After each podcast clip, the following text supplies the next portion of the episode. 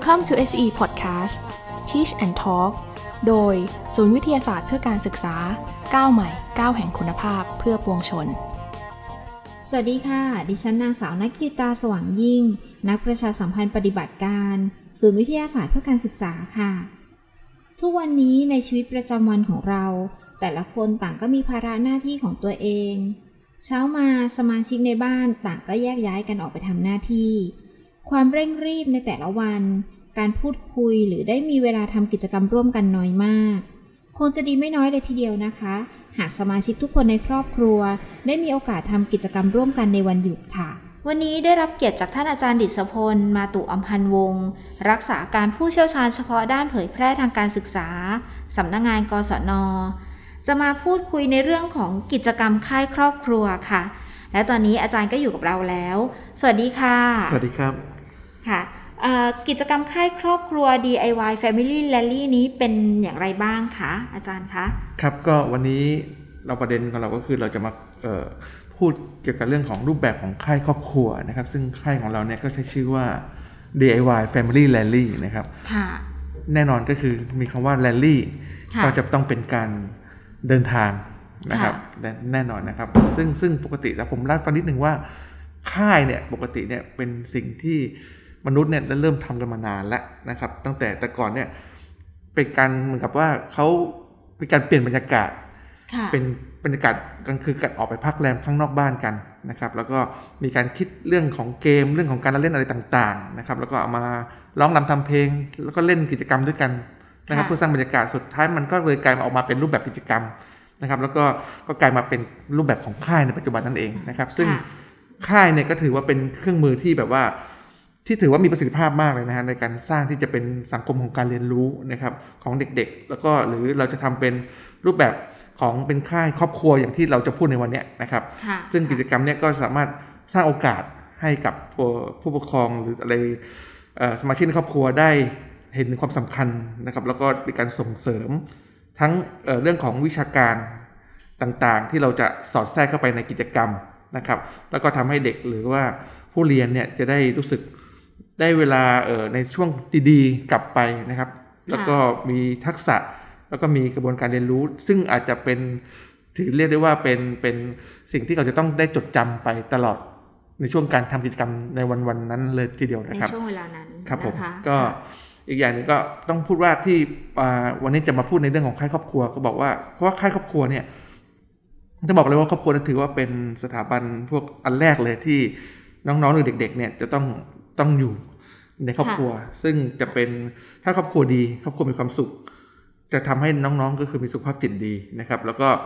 เป็นแหล่งเรียนรู้แหล่งแรก แน่นอนคือพ่อแม่ทุกคนจะต้องมีการสอนลูกๆของตัวเองเออตั้งแต่เกิดมาจนกระทั่งถึงปัจจุบัน ทุกวันนี้ก็ยังสอนอยู่นะครับก็เลยถือว่าครอบครัวเนี่ยเป็นพื้นฐานพื้นฐานแรกในการเรียนรู้ของน้องๆ แล้วก็ลูกๆของท่านเองนะครับค่ะก็ถือว่าค่ายครอบครัวเนี่ยก็เลยเป็นค่ายที่ อยากจะบูรณาการในเรื่องของกิจกรรมของทั้งเด็กผู้ใหญ่ แล้วก็อาจจะเป็นผู้สูงอายุด้วยในครอบครัวค่ะจะเป็นคุณคุณย่าคุณยายคุณตาอะไรก็แล้วแต่ที่ไปด้วยกันนะครับ ได้ใช้เวลาช่วงเวลาหนึ่งนะครับ ในการทำกิจกรรมร่วมกัน แล้วโดยกิจกรรมเนี่ยก็จะเป็นกิจกรรมที่สามารถร่วมกันคิดร่วมกันทำแล้วก็มีการจะได้แบบว่ามีการสร้างสรรค์ สร้างสร้างเอ่อสมรรถภาพที่ดีกันในครอบครัวค่ะนะครับ แล้วก็เป็นภาพที่จะได้จดจำแล้วก็เก็บเป็นอะไรที่แบบเป็นทั้งได้ได้ได้เรียกว่าได้ความรู้สึกดีทั้งทั้งครอบครัวกลับไปด้วยนะครับค่ะก็พูดถึงไอ้ตัวค่ายค่ายตัวเนี้ยค่ายครอบครัวเนี่ยของเราเนี่ยก็จริงแล้วเราก็จัดมาประมาณสักหกปีที่หกละอ๋อค่ะตอนแรกจะตอนแรกจะเป็นปีที่เจ็ดแต่พอดีด้วยสถานการณ์โควิดค่ะนะครับตั้งแต่ปีที่แล้วก็เลยไม่ได้จัด นะครับค่ะก็เราก็วันนี้ก็คงจะมาเล่าสู่สู่กันฟังว่า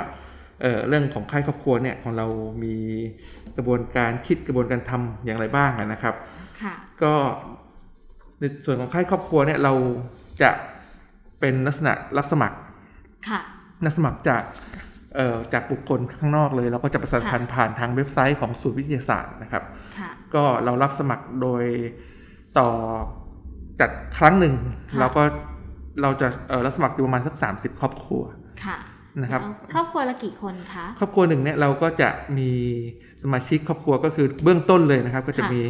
พ่อแม่แล้วก็ลูกค่ะที่เราแล้วเรากะไว้คือสามคนค่ะแต่ว่าเพิ่มเติมได้ เพราะไม่มีใครแน่นอนที่ค่ะที่แบบว่าเพระครอบครัวมีลูกสองหรือว่าอาจจะมีอ่าคุณตาคุณยายไปด้วยอัสานมารอัถนนี้เพิ่ก็มไปได้ใช่ไหมก็ไปคะก็ได้ไปด้วยกันได้หมดเลย ก็ถือว่าค่ะเป็นครอบครัวใหญ่ขึ้นค่ะนะครับ ก็ ในการรับสมัครเนี่ยคือเขาก็จะมีการระบุสมาชิกอะไรมาอยู่แล้วแหละว่าทั้งหมดค่ะมีทีมของท่านเนี่ยมีมีกี่คนค่ะก็ถือว่าเป็นหนึ่งทีมนะครับค่ะโดยการในการจัดเนี่ยเราก็จะมีระยะเวลาในการจัดก็คือในช่วงประมาณของซัมเมอร์อ๋อช่วงปิดเทอมช่วงปิดเทอมใหญ่ด็กๆปิดเทอมใช่พอดีปิดเทอมใหญ่เนี่ยนะคะเราจะใช้เวลาตรงเนี้ยคือปิดเทอมใหญ่เนี่ยเขาก็จะ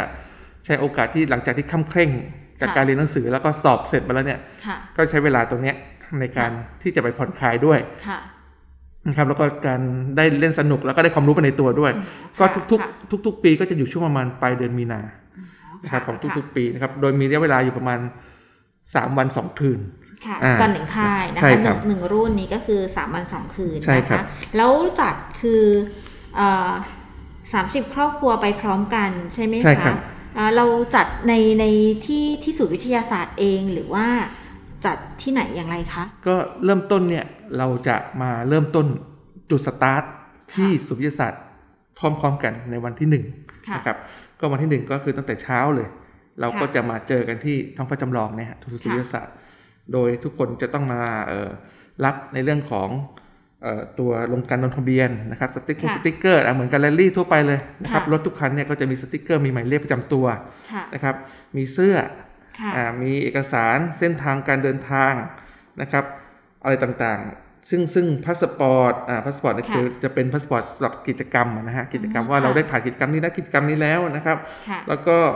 สติกเกอร์อะไรต่างๆเรียบร้อยหมดแล้วก็โอเค แล้วก็มาเราก็จะมีการอธิบายเรื่องของรายละเอียดค่ะ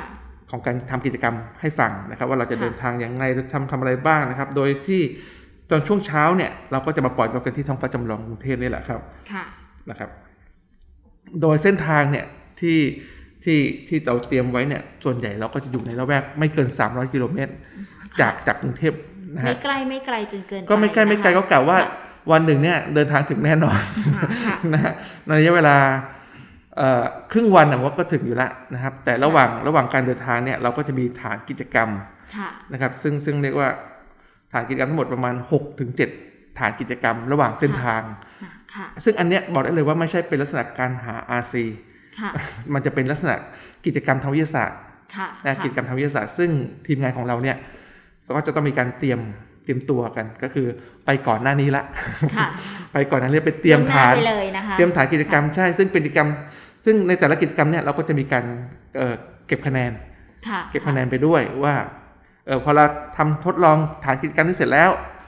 ก็จะไปฐานกิจกรรมต่อไป คือมันจะมีการเก็บคะแนนไปเรื่อยๆ จนสุดท้ายสุดท้ายก็คือเราก็จะมีคะแนนรวมค่ะก็จะมีรางวัลให้อ๋อนะครับค่ะเป็นรางวัลที่หนึ่งสองสามค่ะนะครับให้เลยนะครับ ก็จะเป็นเรื่องของแรงจูงใจนิดนึงค่ะนะครับ ซึ่งซึ่งที่จริงแล้วอันเนี้ยเราก็ไม่ได้ว่าต้องการให้เขาได้แข่งขันกันอย่างแบบโอ้โหเอาเป็นเอาตายค่ะที่จริงแล้วในการทำกิจกรรมตรงเนี้ย ก็ถือว่าเขาก็ได้ความรู้ไปละค่ะมันก็คือรางวัลละค่ะอ่าตรงนี้ก็คือรางวัลละซึ่งความรู้แล้วก็ทักษะที่เขาได้ไปเนี่ย มันเป็นสิ่งที่ที่ที่ที่ทุกคนนะทุกทีมนะต้องได้ค่ะได้รับได้รับแน่นอนค่ะนะครับอ่าส่วนไอ้ตรงนี้รางวัลสูงสุดเนี่ยอาจจะเป็นผลพลอยได้ดีกว่าค่ะผลพลอยได้จากจากการที่เขาทำได้คะแนนได้ดีที่สุดอ่านะครับเนี่ยในระหว่างการเดินทางเราก็จะมีเมื่อกี้ที่บอกไว้ก็คือทั้งหมดประมาณ6ถึง7กิจฐานกิจกรรมนะครับ ซึ่งจะทำให้ ผู้เดินทางเนี่ยจะรู้สึกไม่เบื่อค่ะเวลาเดินทางไปถึงจุดจุดหนึ่งก็จะลงไปทำกิจกรรมร่วมกันค่ะแต่ละทีมก็จะไปรายงานตัว เออค่ะผมมาจากทีมนี่ครับ ผมก็จะเริ่มทำปฏิบัติการและภารกิจต่างๆ ซึ่งแต่ละโจทย์แต่ละแต่ละปีค่ะเราจัดมาทั้งหมดเจ็ดหกเจ็ดปีเนี่ยหกค่ะปีเนี่ยที่ผ่านมาแล้วเนี่ยกิจกรรหมือกันไหมคะไม่เคยเหมือนกันสักกิจกรรมหนึ่งอ๋อนะครับค่ะอันนี้เพเป็นราะฉะนั้นก็คือเราครับสามารถมาร่วมได้ทุกปีเลยโดยใช่ที่ไม่เบื่อเลย ใช่ครับ อันนี้มันเป็นเรื่องยาก เพราะว่า จะมีลูกค้าเก่าค่ะค่ะลูกค้าเก่าที่เขาติดตามค่ะติดตามตลอดเวลาค่ะคือคือคือโอ้โหปีหน้าคือฉันก็คือตั้งแต่ลูกเด็กลูกตัวเล็กอะยังยังค่ะยังยังแบบว่าเดินต่อแตะจนกระทั่งแบบลูกนี่แบบโอ้โหหกปีคิดดูนะครับโตขนาดไหนเป็นแฟนพันธ์แท้เลยเป็นนะคะแฟนมาพันทุธุ์แท้ปีคือกิจกรรมทุกอย่างนี่ก็เลยค่อนข้างจะมีการปรับเปลี่ยนทุกปีค่ะทุกปีซ้ำไม่ได้นะฮะค่ะนะครับ ก็หลังจากที่กิจกรรมนะครับ ระหว่างเส้นทางเดินทางในช่วงเช้า เราก็จะเดินทางไป จนกระทั่งกิจกรรมสุดท้ายค่ะเราก็จะไปจบที่เออคือที่พักค่ะค่ะที่พักก็แต่ละปีเราก็เปลี่ยนเปลี่ยนไปที่บอกนะฮะไม่เกิน3กิโลเมตรในละแวกแวกรอบๆกรุงเทพมหานครนะฮะค่ะพอไปถึงที่พักเสร็จแล้วปุ๊บเราก็จะมีเอ่อกิจกรรมถอดรหัสลับค่ะอ่ากิจกรรมนี้จะเป็นเป็นคล้ายๆว่าเป็นเป็นเอ่อต้องมีเป็น signature ของเรานิดหนึ่งนะครับค่ะเพื่อจะถอดรหัสลับรับกุญแจค่ะถ้าถอดไม่ได้ก็คือคุณก็นั่งได้นอนเต็นท์นอนนนออนนห้องเหรอคะเต็นท์ อันนี้เราเตรียมไว้ของจริงนะครับ เป็นเต็นท์จริงๆอ่าอ่าค่ะนะครับ แต่แต่ละทีมก็พยายามทำจนได้นะครับค่ะพอทำได้ก็ดีใจกันใหญ่ค่ะแล้วก็ได้กุญแจกลับไปไขห้องรู้สึกว่าโอ้ฉันจบภารกิจไปหนึ่งวันละ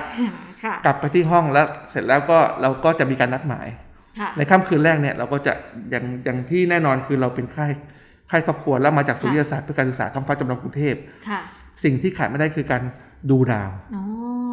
อ่าในค่ำคืนแรกเนี่ยเราก็จะจะมีการพร้อมหน้าพร้อมตาทั้งครอบครัวเลยนะคะอ่าทุกครอบดูดาครัวด้วยกัจะนมานัดหมายกัน เราจะมาดูดาวค่ะท่ามกลางธรรมชาติค่ะมีการบรรยายดาวบรรบรรยายดาวผ่านตัวจอ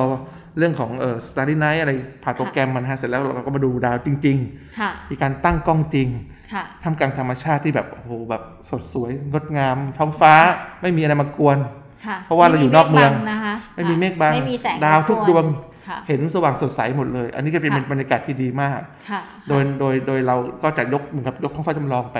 ค่ะไปตั้งให้ ซึ่งอันนี้จะก็จะเป็นไฮไลท์ค่ะที่ที่มาในวันแรกที่ทุกคนเนี่ยพลาดไม่ได้ค่ะอ่าอันนี้ก็ถือว่าเป็นเป็นเป็นเป็นเป็นสิ่งที่ที่ทุกคนจะต้องต้องได้รับกลับไป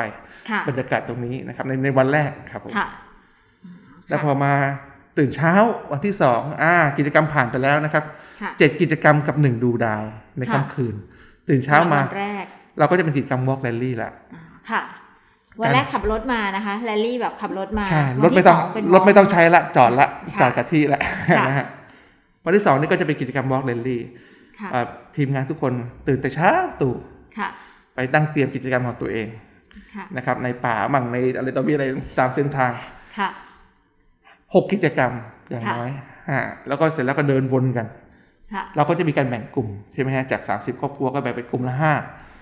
ค่ะห้าครอบครัวบ้างหกครอบครัวบ้างแล้วแต่ตามค่ะเหมาะตามความเหมาะสม แล้วก็ทุกคนก็จะมีการหมุนเวียนตามกิจกรรมไปใน walk เป็น walk rally ค่ะอันนี้คือเขาก็จะได้ทำกิจกรรม ซึ่งทีมงาน ทุกคนก็จะต้องเตรียมแต่เช้าเลยค่ะบางคนก็น่าเห็นแล้วแหละหน้าตา มันยังไม่ได้นอนยัใช่งไหมง่วงคะนอนกันอยู่เลยนะฮะโอเคก็ถือว่า พอผ่านช่วงนี้ไปก็เป็นกิจกรรมใหญ่ละค่ะในช่วงบ่ายค่ะ อันนี้ก็คือเป็น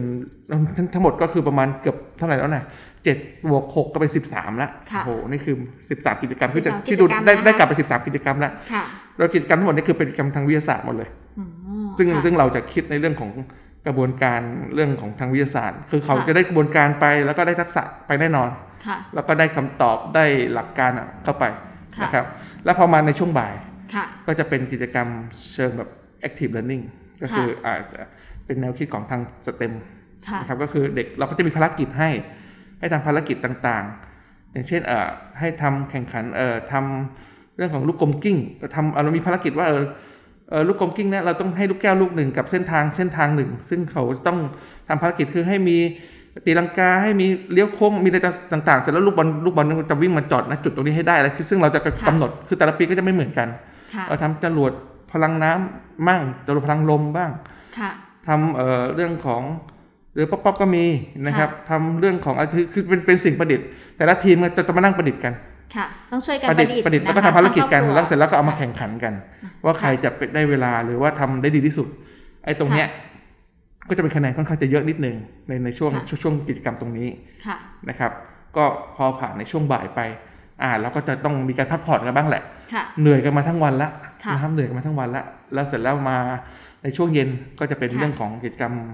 fancy night party กันอ๋อค่ะอาจารย์ก็จะจะมีเรื่องเอ่อเรื่องของบรรยากาศแล้วแต่ธีมอะนะฮะแต่แต่ค่ะแต่ละปีวันวันไหนเราไปทางเขาใหญ่เราก็จะเป็นอ่าอ่าเป็นธีมคาวบอยหน่อยค่ะอ่าไปหน่อยลงทะปีไหนลงทะเลเราก็จะเป็นธีมเกี่ยวกับเรื่องของทะเลทะเลนิดนึงค่ะก็มากันเป็นลายดอกไม้กันเต็มเลยนะฮะค่ะ ปีไหนเอ่อช่วงนั้นมีปีธีมอะไรนะ ช่วงหน้ากากนักค่ะ ที่หน้ากากของของรายการหน้ากากต่างๆ ก็มาเป็นหน้ากากนัร้องค่ะ โอ้นี่ก็คือก็เป็นความสนุกสนานในค่ะช่วงช่วงค่ำคืนเราก็จะมีการกิจกรรมเกม แล้วก็มีการแลกเปลี่ยนอะไรกันในช่วงเย็นกันค่ะก็ก็คงไม่ดึกมากเพราะว่าส่วนใหญ่ก็จะมีเด็กเล็กด้วยนะคค่ะรับค่ะก็ยังไม่หมดวันนี้ก็คือจบละอะวันที่สำสหอรับงวันที่สองครับนะคะค่ะค่ะ แล้ววันที่สามล่ะคะ วันที่สามตื่นเช้ามาป็นไงบ้งคะอ่า ยังไม่จบยังไม่จบเมื่อกี้เราเราผ่านไปละกิจกรรมใหญ่ช่วงบ่ายวันที่สองค่ะกิจกรรมใหญ่ช่วงเช้าวันที่สามก็ยังมีอีกหนึ่งกิจกรรมอ๋อค่ะอ่าก็จะมีการกิจกรรมแบบลักษณะเดียวกัน แต่ว่าเป็นอีกเรื่องหนึ่งค่ะเพิ่มขึ้นมาอีกหนึ่งกิจกรรมค่ะก็คือในช่วงเช้าของวันที่สามก่อนกลับค่ะนะครับ ทุกคนก็จะมานั่งประดิษฐ์กันเหมือนเดิมค่ะนะครับทำเอ่อปัตบินพลังยางอะไรมาเสร็จแล้วสุดท้ายก็มาแข่งขันกันค่ะแข่งขันเสร็จอ่าหลังจากนี้เราก็ จะเป็นเรื่องของผลรวมคะแนนแล้วโอ้ทุกคนจะมีความตื่นเต้นกันมากเลยว่า ทีมทีมไหนจะได้ที่หนึ่งค่ะทีมไหนก็คือจะได้เป็นที่สองอะไรก็แล้วแต่ค่ะรวมคะแนนตั้งแต่จากวันแรกเลยใช่ไหมอ่าคะก็คือหเจ็ดคะแนนก็จะรวมมาทั้งหมดกฐนวันครัแรบกใช่นะคะแล้วก็วันที่สองครับรวมถึงกิจกรรมประดิษฐ์อ่าของทุกอย่างจรรมใช่ใหญ่แต่ประดิษฐ์วันที่ที่จะเป็นกิจกรรมค่ะใหญ่นิดนึง แล้วก็ค่ะมาจนถึงวันสุดสุดท้ายเนี่ยก็ค่ะจะเป็นคะแนนรวมทั้งหมดค่ะก็จะมีวิดีทัศน์ให้ดูด้วยอ๋อ บรรยากาศภาพบรรยากาศที่อ่าเราก็จะเก็บผ่านมาตกนะคะอะไรต่อมีอะไรก็จะมีทีมงานช่างภาพตามไปเก็บทุกค่ะช็อตค่ะแล้วก็จัดออกมาเป็นภาพตัดต่อวิดีโอ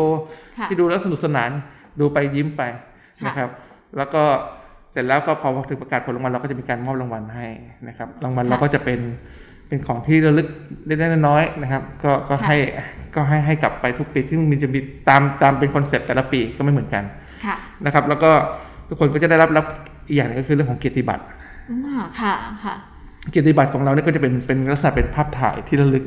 ค่ะซึ่งจะเป็นภาพถ่ายครอบครัว ในแต่ละปีก็ไม่เหมือนกันอีกค่ะนะครับ อันนี้ก็จะเป็นบรรยากาศที่ที่แต่ละปี ก็จะได้เก็บเป็นเป็นภาพที่ระลึกกลับไปนะครับค่ะแต่ละปี ซึ่งค่ะซึ่งอันนี้ก็อยากอยากไม่อยากให้เป็นตัวหนังสือที่เป็นอะไรเป็นเกียรติบัตรไปถือจะเป็นภาพถ่ายเป็นภาพที่ระลึกมากกว่านะครับนะครับ ก็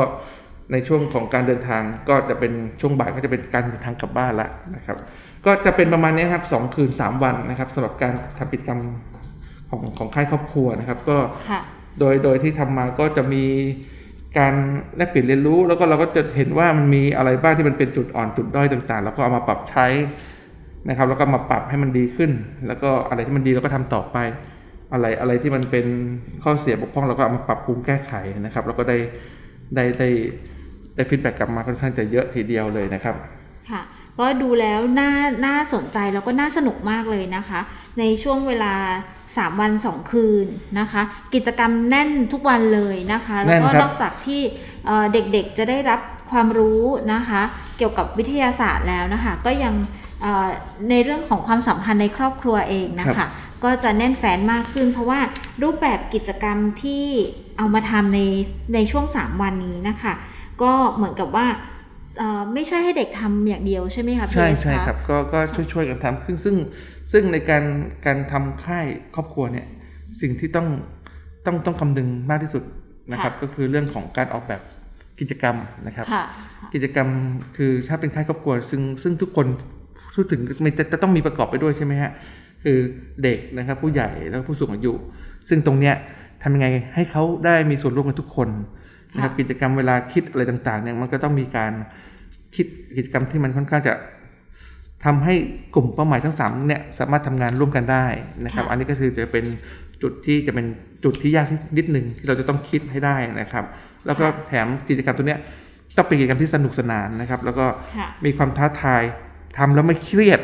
ค่ะไม่ไม่ได้เครียดทำแล้วทำแล้วเครียดเกินไปนี่ไม่ไม่ควรทำอะฮะค่ะทำกิจกรรมนะครับ แล้วก็อันนี้คือเรื่องสำคัญในเรื่องของการออกแบบกิจกรรมนะครับ ต่อมาก็คือเรื่องของตอนแรกอะเราก็มีปัญหาในเรื่องของการจัดแบ่งเวลาค่ะเพราะปีแรกเลยที่เราทำเนี่ยค่อนข้างจะแน่นมากค่ะจัดจัดไม่มีเวลาพักจัดแน่นคือกิจกรรมเยอะมากจริงจนกระทั่งเออเราก็ได้กลับมาว่า feedback กลับมาว่าเออมันแน่นเกินไปนะค่ะคือเราจะเลยต้องมีการเออแบ่งเวลาช่วงบางช่วงให้เป็นการเวลาที่เป็นการพักผ่อนบ้างค่ะให้ลูกค้าได้ได้รู้สึกว่าได้ฉันหายใจบ้างเถอะฉันเหนื่อยจริงๆถามว่ามันดีไหมมันดีนะแต่ว่าฉันเหนื่อยเหลือเกินอันนี้เราก็มีการปรับว่าเอ่อ จุดไหนที่มันคือเป็นเหมาะสมที่สุดในการของในการของช่วงเวลาของการทำกิจกรรมอะนะครับค่ะแล้วก็กิจกรรมแต่ละอย่างคืออย่าให้มันดูรู้สึกมันมันมันดูยืดจนเกินไปค่ะนะครับ มันจะต้องสามารถจบแล้วก็ได้ได้คำตอบได้ตัวตัวเองนะตรงนั้นได้เลยอะไรอย่างเงี้ยครับ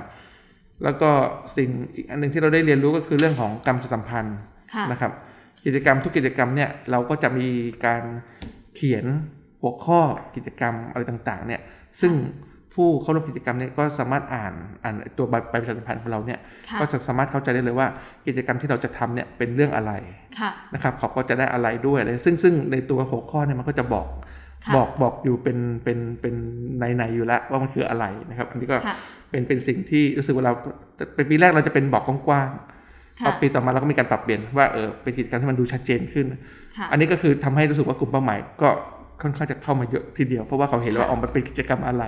ค่ะนะครับแล้วก็อีกอันหนึงที่สำคัญที่สุดเลยของการทำค่ายครอบครัวเนี่ย คนที่เหนื่อยที่สุดคือคือทีมงานค่ะเพราะว่าต้องไปเซอร์เวย์สถานที่ใช่ไหมครับคะ ต้องเตรียมกิจกรรมอู้ใช่ทีไหมมคะทีมงานนี่คือ อ่าตั้งแต่ใช่ตั้งแต่เริ่มต้นเนี่ยไม่ใช่ว่ามาจัดมาจัดได้เลย ทุกโยนเนี่ยค่ะต้องเตรียม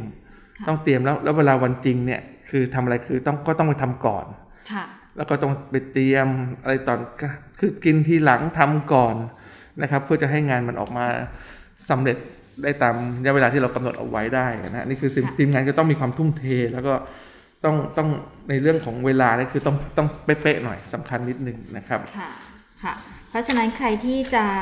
จัดค่ายครอบครัวลักษณะนี้นะคะ ก็อาจจะต้องมีการเตรียมตัวแล้วก็วางแผนเป็นอย่างดีเลย ใช่นะคะใช่ครับค่ะก็แล้วก็ต้องคำนึงถึงสมาชิกในครอบครัวด้วยว่ามีวัยที่แตกต่างกันนะคะ มีทั้งเด็กมี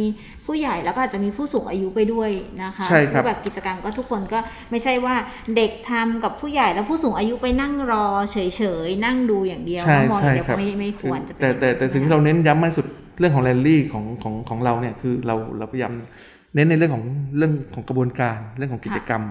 เราคือในเรื่องของความเร็วความไวเนี่ยเราก็พยายามแบบว่าบอกได้เลยว่ามันไม่ได้มีส่วนสำคัญ คือเราเราไม่ใช่คือต้องแข่งขับรถแข่งกันขนาดนั้นนะค่ะนะครับไม่ใครไม่ใช่ไม่ใครถึงก่อนแล้วจะชนะค่ะนะครับค่ะทำไปเรื่อยๆพักผ่อนคืออยากให้แบบว่าขับรถไปได้ท่องเที่ยวไปเจอบรรยากาศอะไร แล้วก็เราก็เอาตรงนั้นเป็นจุดเที่ยวจุดพักไปได้เลย เพราะสิ่งค่ะค่ะสิ่งที่เราไปเซอร์เวย์ในแต่ละจุดในแต่ละที่เนี่ยเราเราพยายามใช้ใช้ไอตัว จุดเด่นของแต่ละที่เนี่ยค่ะเป็นเป็นตัวเอามาเป็นจุดขายในการทำกิจกรรมของเรา แล้วก็ให้มันคิดกิจกรรมให้มันเข้ากับบรรยากาศ หรือว่าเข้ากับกับสภาพแวดล้อมตรงนั้น ว่ามันเป็นเรื่องค่ะอะไรด้วยนะครับ มันก็จะได้ถือว่าเป็นการท่องเที่ยวไปด้วย แล้วก็แถมแถมยังได้เรียนรู้ค่ะสภาพแวดล้อมแล้วก็ทำกิจกรรมให้มันแมทช์กันกับตรงนั้นค่ะไปด้วยนะครับ อันนี้ก็ถือค่ะว่า เป็นเป็นอะไรที่อาจจะอาจจะบอกฝากนิดไว้นิดหนึ่งนะครับค่ะได้ค่ะแล้วในในปีนี้ปี 2565 นี้นะคะ จะมีการจัดค่าย DIY Family Rally นี้ไหมคะ ที่สุอ่าจากศูนย์วิทยาศาสตร์เพื่อการศึกษาของเราครับค่ะก็ตอนแรกเราก็วางแผนไว้เรียบร้อยแล้วว่าเราจะ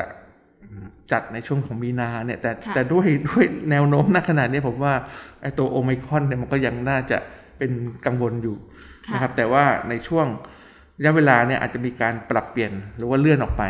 ค่ะนะครับอาจจะเป็นช่วงลองวิเอนช่วงไหนก็แล้วแต่ หรืออาจจะเป็นช่วงของเอ่อช่วงของหน้าหนาวปลายปีไปเลยหรือเปล่าอะไรเงี้ยซึ่งซึ่งจริง ๆ แล้วเนี่ยสิ่งที่ที่ที่เราจะโดนเรื่องของเพลนที่สุดนั่นคือเรื่องของอากาศร้อน